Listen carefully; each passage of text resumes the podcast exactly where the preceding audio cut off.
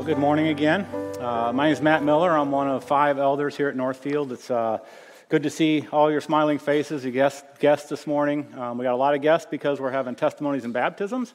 That's a little bit different. We, we do sometimes on a Sunday morning, but, but rarely do we do four. So it's going to be a little bit of a different morning. Hopefully, everything times out okay. Um, we're going to hear the testimonies of Autumn Nafziger, uh, Abby Getz, and Stephen Karin White. And then we're also going to baptize uh, Autumn and Abby this morning. So, um, testimonies are just that. These four are going to testify about, the, the Lord's done in their lives and, and how He's led them uh, to Him. And so, before we get rolling, I want to explain a couple different things. Um, we have baptisms and we have church membership happening this morning. Those are two different, separate things. Um, so, I want to explain membership a little bit first here, anyway. Uh, we believe that local church membership is very important. Um, what better time to become a part of a local body of believers than, than when you get baptized at that, at that church? Uh, so, being a functional part of a church body has some tremendous benefits for both you and the church. Number one, it helps you let go of your um, preferences and your desires, and um, because church isn't something to consume. All right, church is a, a functioning body. So being a functional part of that body uh, is, is, is important. Um, and then, two, local church membership places you under the authority of, of church leaders. So, uh, in, in the Bible, I, I, forgot to write down the reference, but it says, uh, Have confidence in your leaders and submit to their authority because they keep watch over you as those who must give an account. Do this so that their work will be a joy, not a burden, for that would be of no benefit to you. And it's difficult to submit to the authority of church leadership if you're not a part of that church. Um, so that's an extremely brief synopsis on, on church membership. So now I want to kind of dive into baptism a little bit. Um, so just as you heard on the church membership, the baptism one's going to be a little bit longer, but not very long. certainly not taking it all into account. Um, I'm borrowing most of this part from a sermon that Brady gave uh, a while back, and, and explaining baptism.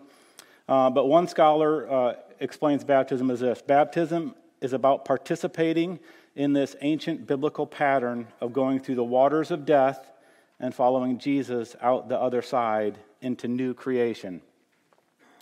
So, I'm going to give you a few examples of that ancient biblical pattern. The first one's the account of God rescuing Noah out of Genesis 6 through 8. So, if, if you recall, humans rebel, um, they create a mess of God's good world, and God lets them reap what they've sown. So in Genesis 7, starting in verse 11, in the 600th year of Noah's life, in the second month, and on the 17th day of the month, on that day, all the fountains of the great deep burst forth, and the windows of the heavens were opened. And rain fell upon the earth 40 days and 40 nights. And then we're going to skip down to verse 22. Um, everything on the dry land in whose nostrils was the breath of life died he blotted out every living thing that was on the face of the ground man and animals and creeping things and the birds of the heavens. And they were blotted out from the earth. Only Noah was left and those who were with him in the ark. But God remembered Noah and all the beasts and all the livestock that were with him in the ark. And God made a wind blow over the earth, and the waters subsided. So you may be saying, what's this have to do with baptism? Noah and his family passed through the waters into safety and salvation. Let's look at Moses in Exodus 14. Israel's enslaved in Egypt. God wants to rescue them, so Pharaoh agrees to let them go, but at the last minute, Pharaoh changes his mind and sends an Egyptian, Egyptian army after the Israelites. The Israelites get pinned against the sea, so they got the sea on one side, they've got an army on the other side. It's a very familiar um, account. And in Exodus uh, 14, starting in 21, then Moses stretched out his hand over the sea, and the Lord drove the sea back by a strong east wind all night and made the sea dry land, and the waters were divided. And the people of Israel went into the midst of the sea on dry ground, the waters being a wall to them on their right hand and on their left. Skipping down to verse 26. Then the Lord said to Moses, Stretch out your hand over the sea, that the water may come back upon the Egyptians, upon their chariots, and upon their horsemen. So Moses stretched out his hand over the sea, and the sea returned to its normal course when the morning appeared. And as the Egyptians fled into it, the Lord threw the Egyptians into the midst of the sea. the waters returned and covered the chariots and the horsemen and the host of Pharaoh that had followed them into the sea, and not one of them remained. But the people of Israel walked on dry ground through the sea, the waters being a wall to them on their right and on their left. Moses and the Israelites passed through the waters into freedom. They were no longer slaves in Egypt, they'd been set by free, rescued by God through the waters, just like Noah and his family. So we're getting a picture of baptism here. Let's try one more. Um, Joshua, Joshua 3. Um, Joshua had been wandering in the wilderness with the Israelites. This is after Moses. Had been wandering the Israelites, waiting to go into the promised land for 40 years. Uh, but uh, once again, a body of water stands between them and the promised land. Um, so Joshua 3:14. So when the people set out from their tents to pass over the Jordan with the priests bearing the ark of the covenant before the temple, and as soon as the as soon as uh, those bearing the ark had come as far as the Jordan, and the feet of the priests bearing the ark were dipped in the brink of the water. Now, this is a side note. Now, the Jordan overflows its banks throughout the time of harvest. So, this is flood time. This is flood season. Um, it'd be like going on the Mackinaw River right now as opposed to after a five inch rain in the spring, okay? It's, but bigger than the Mackinaw River. Um, uh, the waters coming down from above stood up and rose in a heap very far away. Now, the priests bearing the Ark of the Covenant uh, of the Lord stood firmly on dry ground in the midst of the Jordan, and all Israel was passing on dry ground until all the nation finished passing over the Jordan. So God stops the flow of the Jordan River at flood stage, um, and he allows the priests and all of Israel to pass through on into the promised land. So Israel enters the promised land through the waters. So now let's look at baptism in the New Testament. So Matthew 3, uh, a man named John the Baptist is baptizing. Uh, I was thinking about this when I was reading through this again. Not a terribly creative name, is it? I mean, like, I'd be Matt the Mountain Dew drinker, John the Baptist. Um, so he was putting, he was baptizing people in the Jordan River, all right, the same river that they crossed to get into the promised land. So John the, Baptist, Bam, the Bab, Baptist is baptizing people, and Jesus appears on the scene in Matthew 3 13. Then Jesus came from Galilee to the Jordan to John to be baptized by him. And when Jesus was baptized, immediately he went up from the water, and behold, the heavens were opened to him, and he saw the Spirit of God descending like a dove, coming to rest on him. And behold, a voice from heaven said, This is my beloved Son, with whom I am well pleased. Jesus goes into the waters to be, faith, to be the faithful Messiah that Israel's been waiting for. He's identifying with the stories in the Old Testament. Uh, so here's a quote from a scholar when Jesus comes to be baptized, many of the baptismal events from the Old Testament are alluded to and find their ultimate significance in this important scene. Jesus' bapt- baptism is the beginning of a new creation. He's the ultimate Noah's Ark, where we can be saved and start again. He's the new Moses who rescues us from slavery and delivers us to freedom. He's the new Joshua who we can follow into God's promises. promises. All that Jesus did when he underwent the violent flood of chaos in his crucifixion made way for everyone who trusts in him to enter a new creation life that he offers. He is where life can flourish and God's pleasure rests. So, what do we do? How do we respond to this? Uh, Paul has the answer for us in Romans 6. What shall we say then? Are we to continue in sin that grace may abound? By no means. How can we who died to sin still live in it? Do you not know that all of us who have been baptized into Christ Jesus were baptized into his death?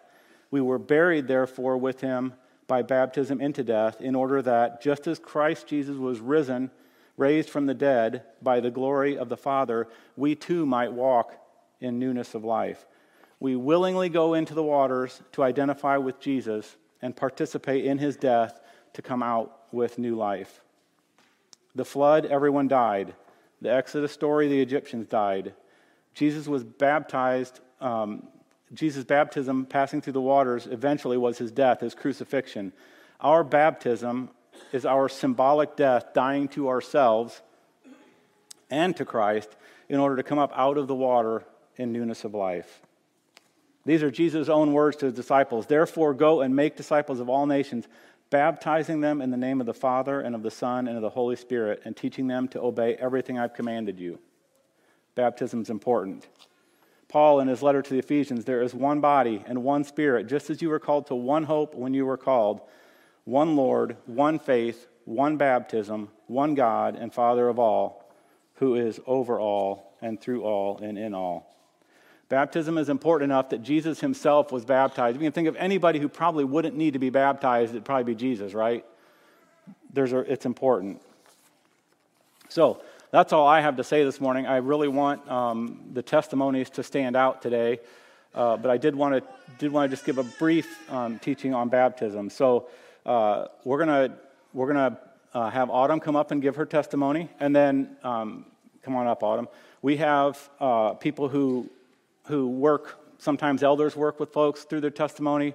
Um, in this case, Jen Hepp worked with Autumn, and after Autumn gives her testimony, Jen Hepp's just going to give a brief word of encouragement, and then we'll, we'll baptize Autumn and start over again. Hi. For those of you who don't know me, my name is Autumn Nafziger. I'm the daughter of Daryl and Sherry Nafziger. I'm 13 years old in seventh grade and the youngest of six kids. I'm a little nervous, so bear with me. I grew up in a Christian home and had parents who loved me so much. Many times I wanted my own ways, my own way, and would complain or get mad if things didn't go according to my desires. I knew it wasn't right, so I wanted to change. We are all sinners, and I saw how much it was affecting me. At the age of about eight, I gave my life to Jesus because my sister Brooke had, and I saw how much it had changed her. I asked her to help me and how I was supposed to give my life to Him. So we sat in a hammock and she gave she helped me give my life to him. In Romans 3:23 it says, "For we have all sinned and fall short of the glory of God. I knew I was a sinner and that I needed a savior." A few weeks later, got my own Bible. I can't ever remember reading it sadly. The only time I ever spent time with Jesus was at church. But I remember one time earlier this year thinking I should read my Bible, and I picked it up and started reading it, and it has now become a daily, everyday thing I do in the morning. I now take notes in the sermon and actually understand and enjoy them. I've seen a change in my attitude, such as being happier if I lose a game, not as angry at friends slash siblings, doing stuff I don't want to do, maybe not with a happy heart, but let's not dwell on that. It says in Psalm 63:1, "O God, you are my God; earnestly I seek you. My soul thirsts for you, my flesh faints for you, as a dry and weary land where there is no water." As I read this, I think of how it is talking about how important it is that we have Jesus in our lives. We can't live a good life without him, so I'm up here today to proclaim my faith in him. I'd like to be baptized, show how important it is to have Jesus in my life. I hope to apply this verse to my life always and through my everyday to know he holds the future, to love and trust him in everything I do. Thank you for listening.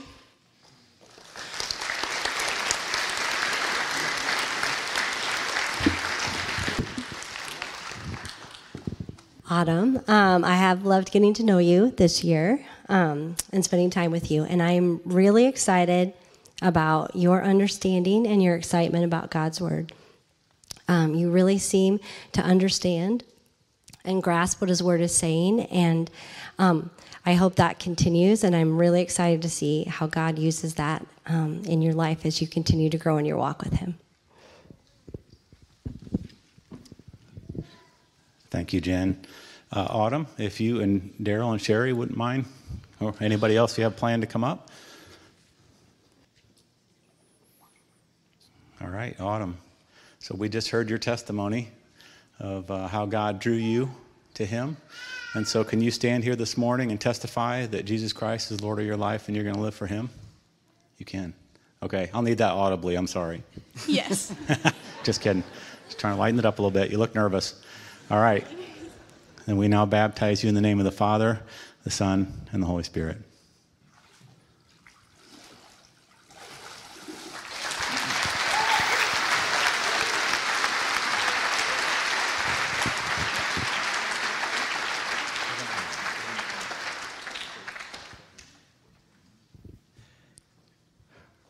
What we're going to do right now is an ancient tradition within the church, and is that for the church leaders in dedication of a new convert or anybody who joins the church to be dedicated to have the church lay hands on the individual and pray. You'll see this in various different places in Acts. So, would you join me and let's pray for Autumn? Heavenly Father, we thank you for Autumn. We thank you for the work that you've done in your, her life already and that which you will continue to do. Please strengthen her in her faith, Lord. Please shine your love on her. Please give her wisdom and help her to be strong in her faith. We dedicate her to you, Lord, knowing that you are the one who forgives us for all our sins and makes us holy to you. Please bless her in the name of Jesus, I pray. Amen.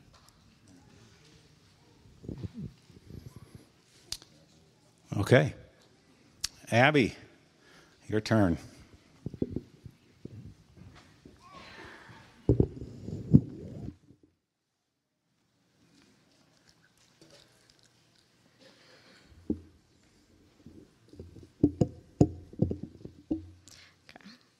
Hello, my name is Abby Getz. I'm the daughter of Greg and Kathy Getz.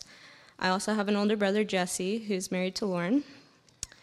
My family life has always been centered around God and His Word. I've been attending Northfield since I was a baby, so it's really all I've grown to know as a church. I'm immensely grateful that God gave Jesse and I amazing Christian parents to look, to look up to and get advice from when we needed it. Although having Christian parents was good, it didn't mean that I was saved. For a long time, I pondered this question Am I saved? For a long time, I kept saying, Well, I think I am, but I don't know. Do I know God enough? Do I do the right things?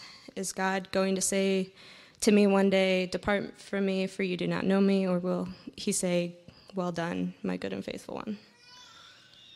The first time I repented was when I was nine, and I asked Jesus to come into my heart because I knew I loved him and wanted to be with him, but I didn't fully understand everything.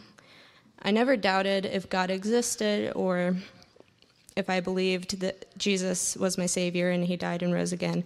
I knew all those things to be true. The issue was I had a lot of self doubt and insecurities in myself and thinking I was not good enough. This was the devil working in me to keep me from God.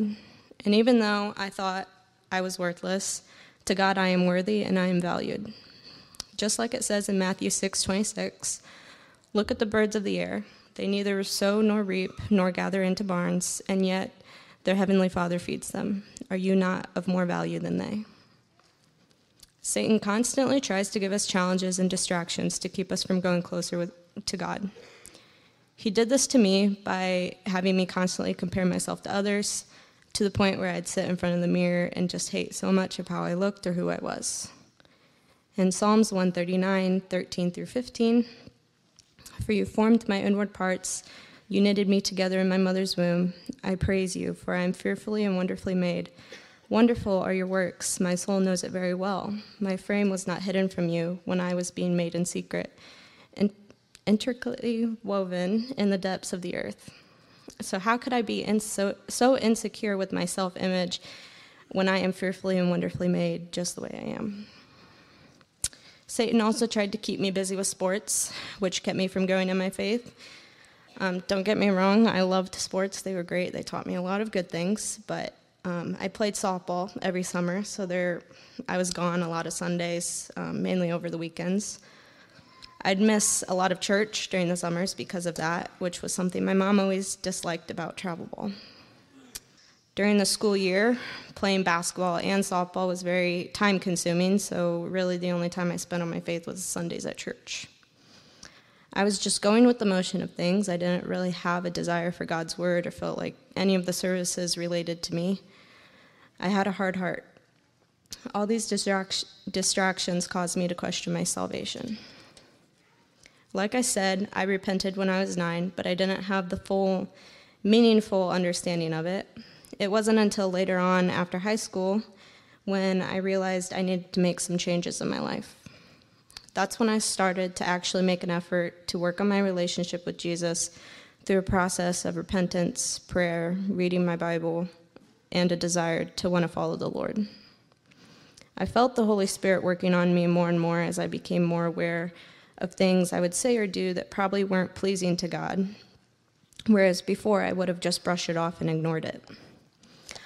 I also felt the Holy Spirit trying to push me outside my comfort zone in certain situations that offered an opportunity to share my faith with others. He knows I will never be perfect, and He doesn't expect me to. And He also doesn't expect me to do all these works for Him as a currency for my salvation. All He wants me to do is love, confess, and believe that Jesus is Lord, like it says in Romans 10 9 through 10. Because if you confess with your mouth that Jesus is Lord and believe in your heart that God raised him from the dead, you will be saved. For with the heart one believes and is justified, and with the mouth one confesses and is saved. And because of this, I can now say with full confidence that I am saved.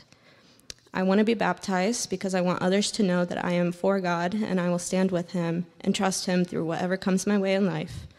My hope moving forward is that I will be a light to others so that they will see how God has worked in my life so that they may see Him working in theirs as well.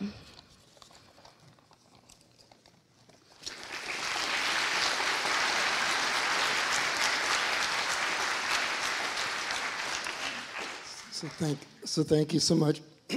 thank you, Abby, for sharing with us.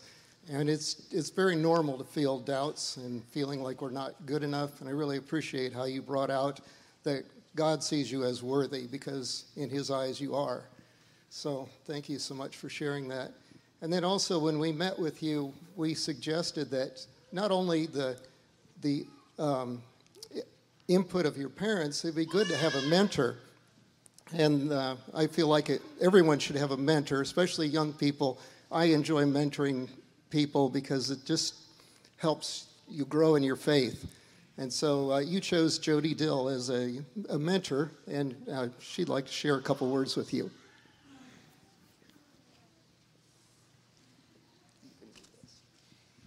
All right, Abby, I wrote my thoughts down so I wouldn't forget anything. Today is a hallmark day, it's a pivotal day in your life because you have proclaimed Jesus publicly as your uh, personal Savior. And I know, and you know, that He is where our joy is. I've never told you this before, but you remind me of someone. It's someone I've never met, but it's someone who I've read about. And when I read about her, she is described just like I would describe you. This woman married a king, but not just any king. She married a man after God's own heart. She married King David.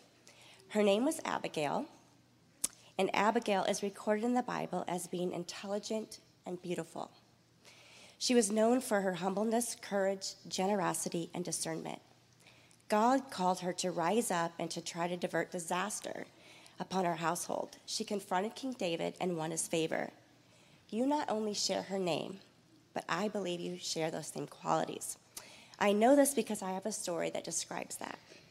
During your kindergarten year, I was privileged to be your after school child care provider. You kept me on my toes all the time. One day, the teacher sent home a note in your backpack. It was intended for your parents, but something on that note you did not want them to see.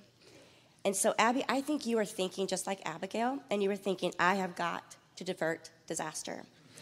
So you came up with an intelligent plan. And I'm sorry I didn't ask permission to share this, but it fits so perfect. Um, with confidence, you threw that note in my garbage can.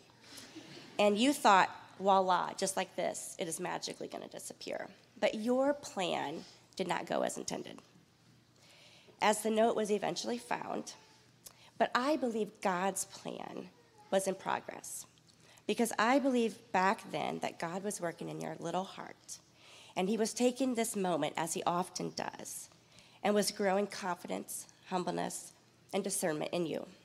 I know this because when we spend time together now, now that you're a woman, I see that discernment in you. I see your generosity, I see your beauty, and I see your intelligence.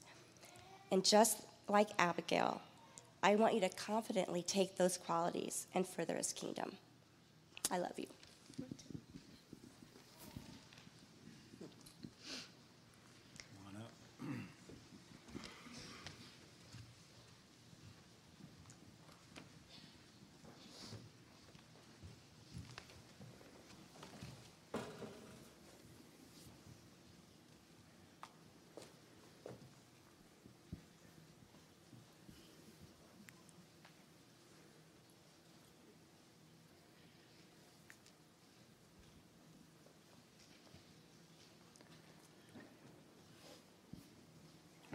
Abby.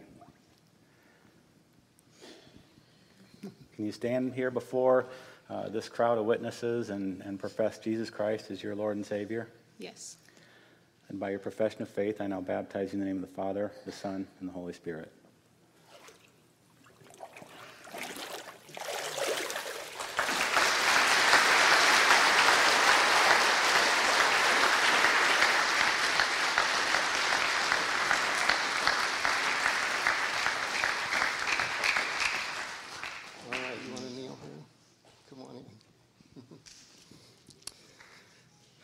We just thank you so much for Abby's testimony. We thank you for the work that you're doing and have done in her life. We thank you, Lord, that she has learned to bring her insecurities and doubts to you. We pray that she continue to do that in the future when they come. We pray that you would guide her and bless her, help her to uh, really get into your word and understand it, and that you would teach her and guide her, prepare her to be more and more of the woman you want her to be. So we speak blessings over her as she uh, takes part in things in the church and as she um, ministers to people outside of the church.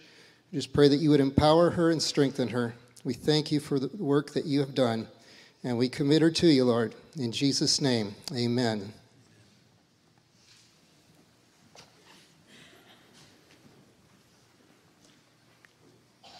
All right, Steve and Karin White are um, going to go. They're just giving their testimony. They've already been baptized, but uh, they're going to go ahead and go uh, give their testimonies as kind of a couple.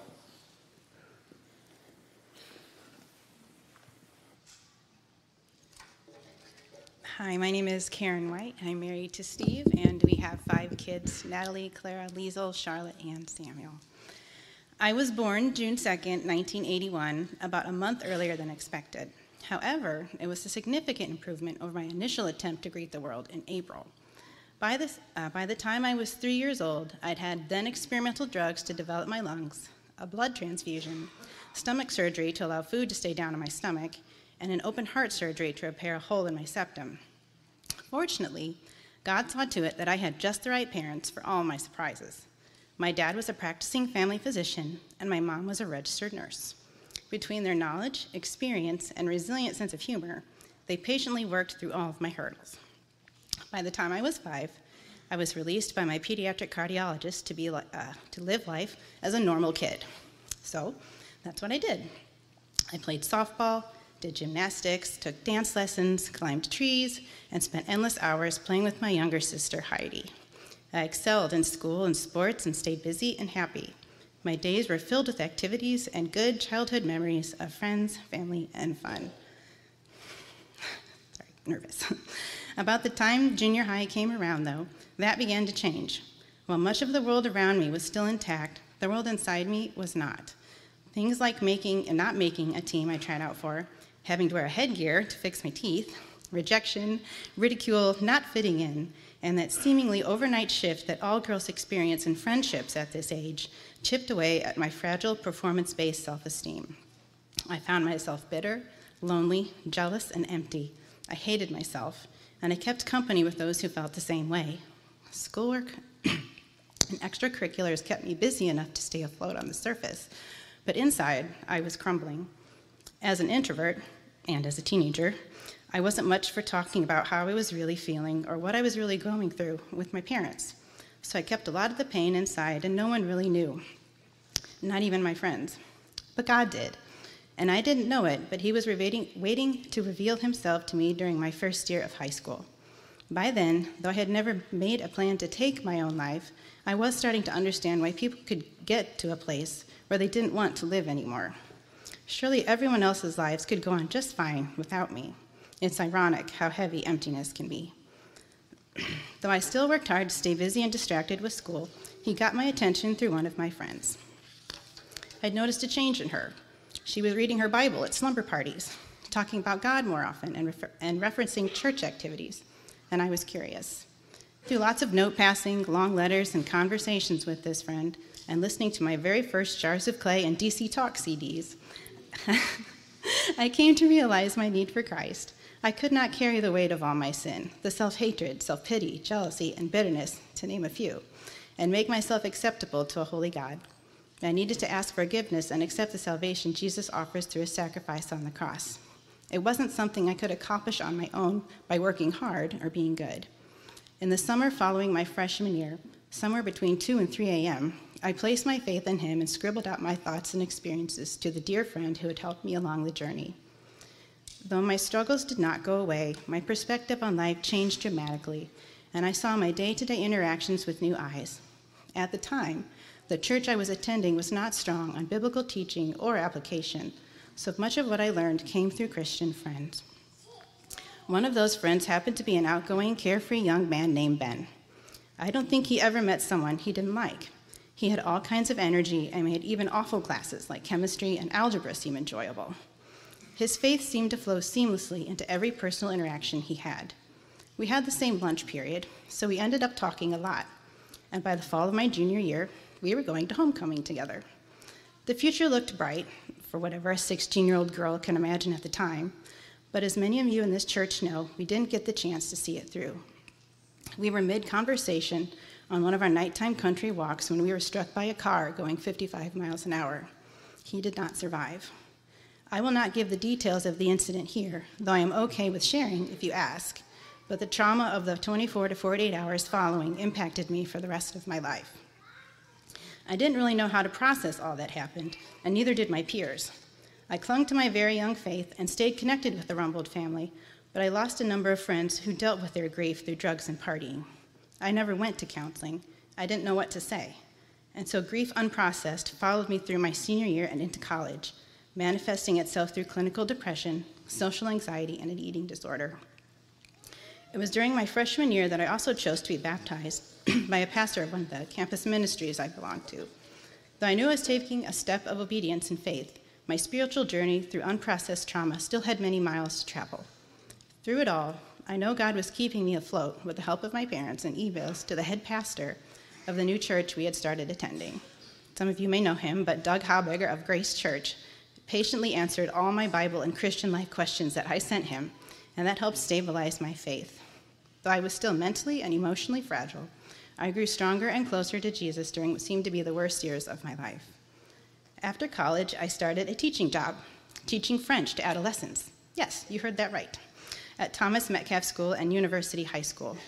A friend of mine invited me to a local church, and it was there that I met Steve, my future husband. I was still carrying all of my emotional trauma baggage, but he pursued me anyways, and we were married less than two years later. Our first year of marriage was not wedded bliss. My past collided with his, and you'll hear his story, and some may wonder how we ever made it. After several years of ironing out wrinkles and finding some stability, we felt ready to start a family, only to find ourselves finally making the decisions to start setting aside money for adoption. However, shortly after that, I was surprised to find that I was pregnant, and we had four more surprises after that. Though now my life as a stay at home, homeschool mom of five in a small rural town looks vastly different from the rest of my journey up to this point, some of my struggles are still the same. The enemy still whispers in my ear that I am worthless, that no one actually really likes me or understands, and that I have to prove or apologize for myself, and that staying busy and quiet is the best way to deal with pain. I have added health issues that complicate that pain and feed a sense of isolation and I am still regularly haunted by depression and social anxiety. But God has made surprising provisions for that. He has placed me in a church family that knew me 25 years ago when my life turned upside down and I thought He took my future away and knit my husband and children into it as well. So He knew what He was doing all along. And though it has taken me a while to understand, I feel like becoming a member of NCF is my way of acknowledging His work in my life. Thank you.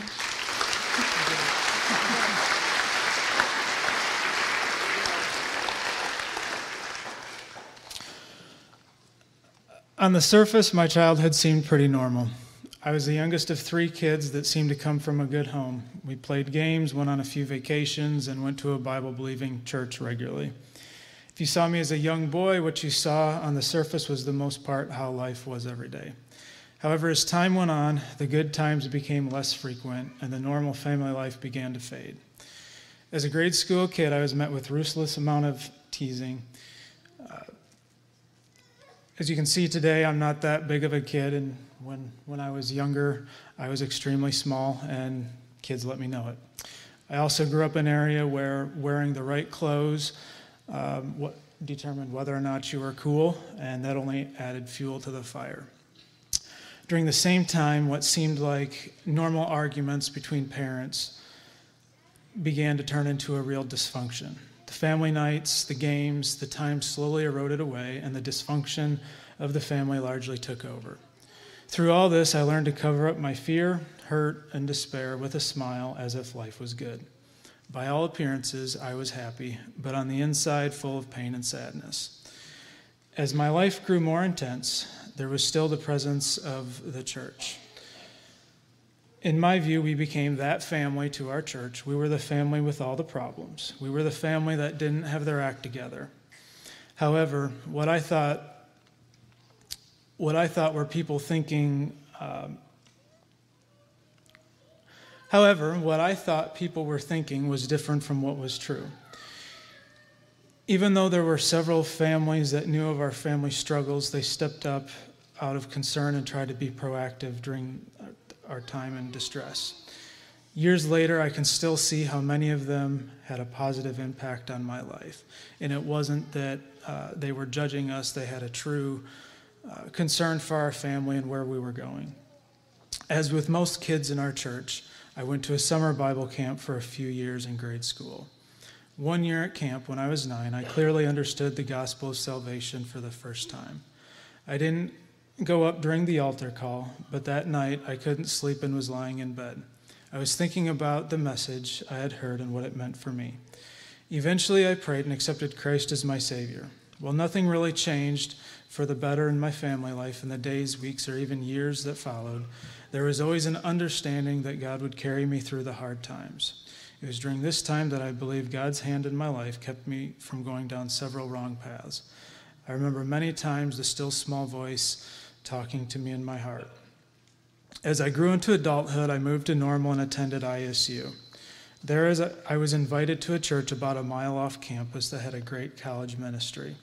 And it was there that I solidified the why behind my faith and was eventually baptized. Soon, marriage was on the horizon, and I had to let go of the past, forgive, and move forward with family relationships. I had to unlearn bad behaviors, poor coping mechanisms, and how to manage the pressures of life in a healthy way. I wish I could say that this happened overnight, but it has been more of a process of refinement over the past 25 years, especially in recent years. One area of my life I never really acknowledged was a battle with anxiety. The byproduct of it was always there, but went on for years without being acknowledged. I think we all remember 2020 loud and clear, but I remember it mostly for a different reason. In addition to adjusting to the new normal of COVID, situations at work were becoming increasingly stressful and out of my ability to control, and we were surprised with the news of being pregnant with child number five. Once Samuel arrived, he was a terrible sleeper, and we were all exhausted. I was stressed, and life felt chaotic in many ways, and this would periodically trigger flashbacks of memories from my younger years. Well, I'd had this happen from, time, from time to time over the years. This time they were more intense and would happen several times a week. On several occasions, the, the voices of my children playing echoed through the walls and for some reason they resembled the sound of arguments heard decades before. My stomach would turn to knots in an instant, and I could feel my heart race. Memories from growing up felt like real life all over again in various dreams. I knew I was stressed, but as always, I just put on the same face and acted as if everything was okay. I never said anything to anybody, not even Karin. On the outside, I was calm and smiling, but on the inside, grappling with the lack of control from conflict and chaos in life. Ultimately, anxiety took over and culminated itself into two panic attacks. Other than telling our small group, I also covered up those two instances with a smile and kept them to myself. I quickly took to running and other anxiety management techniques. I soon found out that they were just a band aid. While running and uh, while running and other anxiety management techniques provide some good health benefits, they don't deal with the real spiritual issue. Growing up with years of conflict and chaos, I had taught myself to be the mechanism to control and change situations through hard work and trying to control situations as much as possible. The only problem is, I replaced God with myself in those times. While the chaos and conflict come and go in life, I've learned to allow God the control that He has always had. I wish I could stand here today and say that I have it all figured out, but anxiety still creeps in, and sometimes I still try to bear a burden I don't have to carry. As a work in progress, I have come to appreciate how God uses the everyday circumstances to continually refine His children and slowly mold us to be more like Him.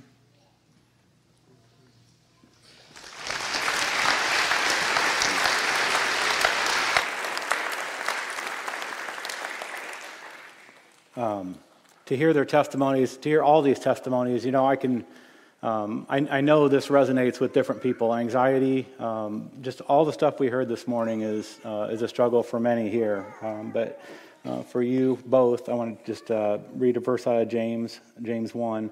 Consider it pure joy, my brothers and sisters, when you face trials of many kinds, because you know that the testing of your faith produces perseverance. Let perseverance finish its work so that you may be mature and complete, not lacking in anything. And, uh, and just through your testimonies, you can see that, that God um, faithfully giving you that maturity um, through each phase. So we'd love to pray over you too, so if you wouldn't mind kneeling. Um,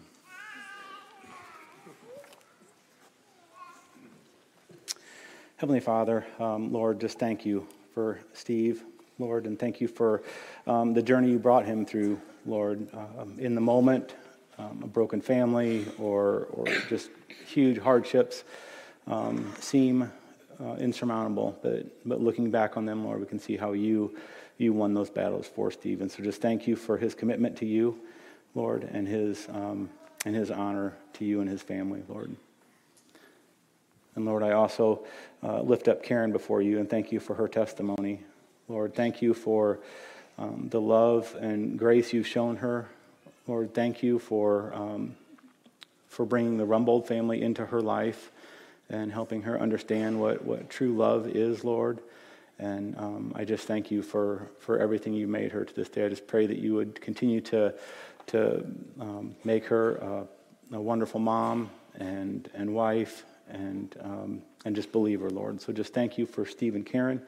And I just pray that you bless them as they uh, join the church family here at NCF. We just pray these things in Jesus' name. Amen. That is uh, all we have today.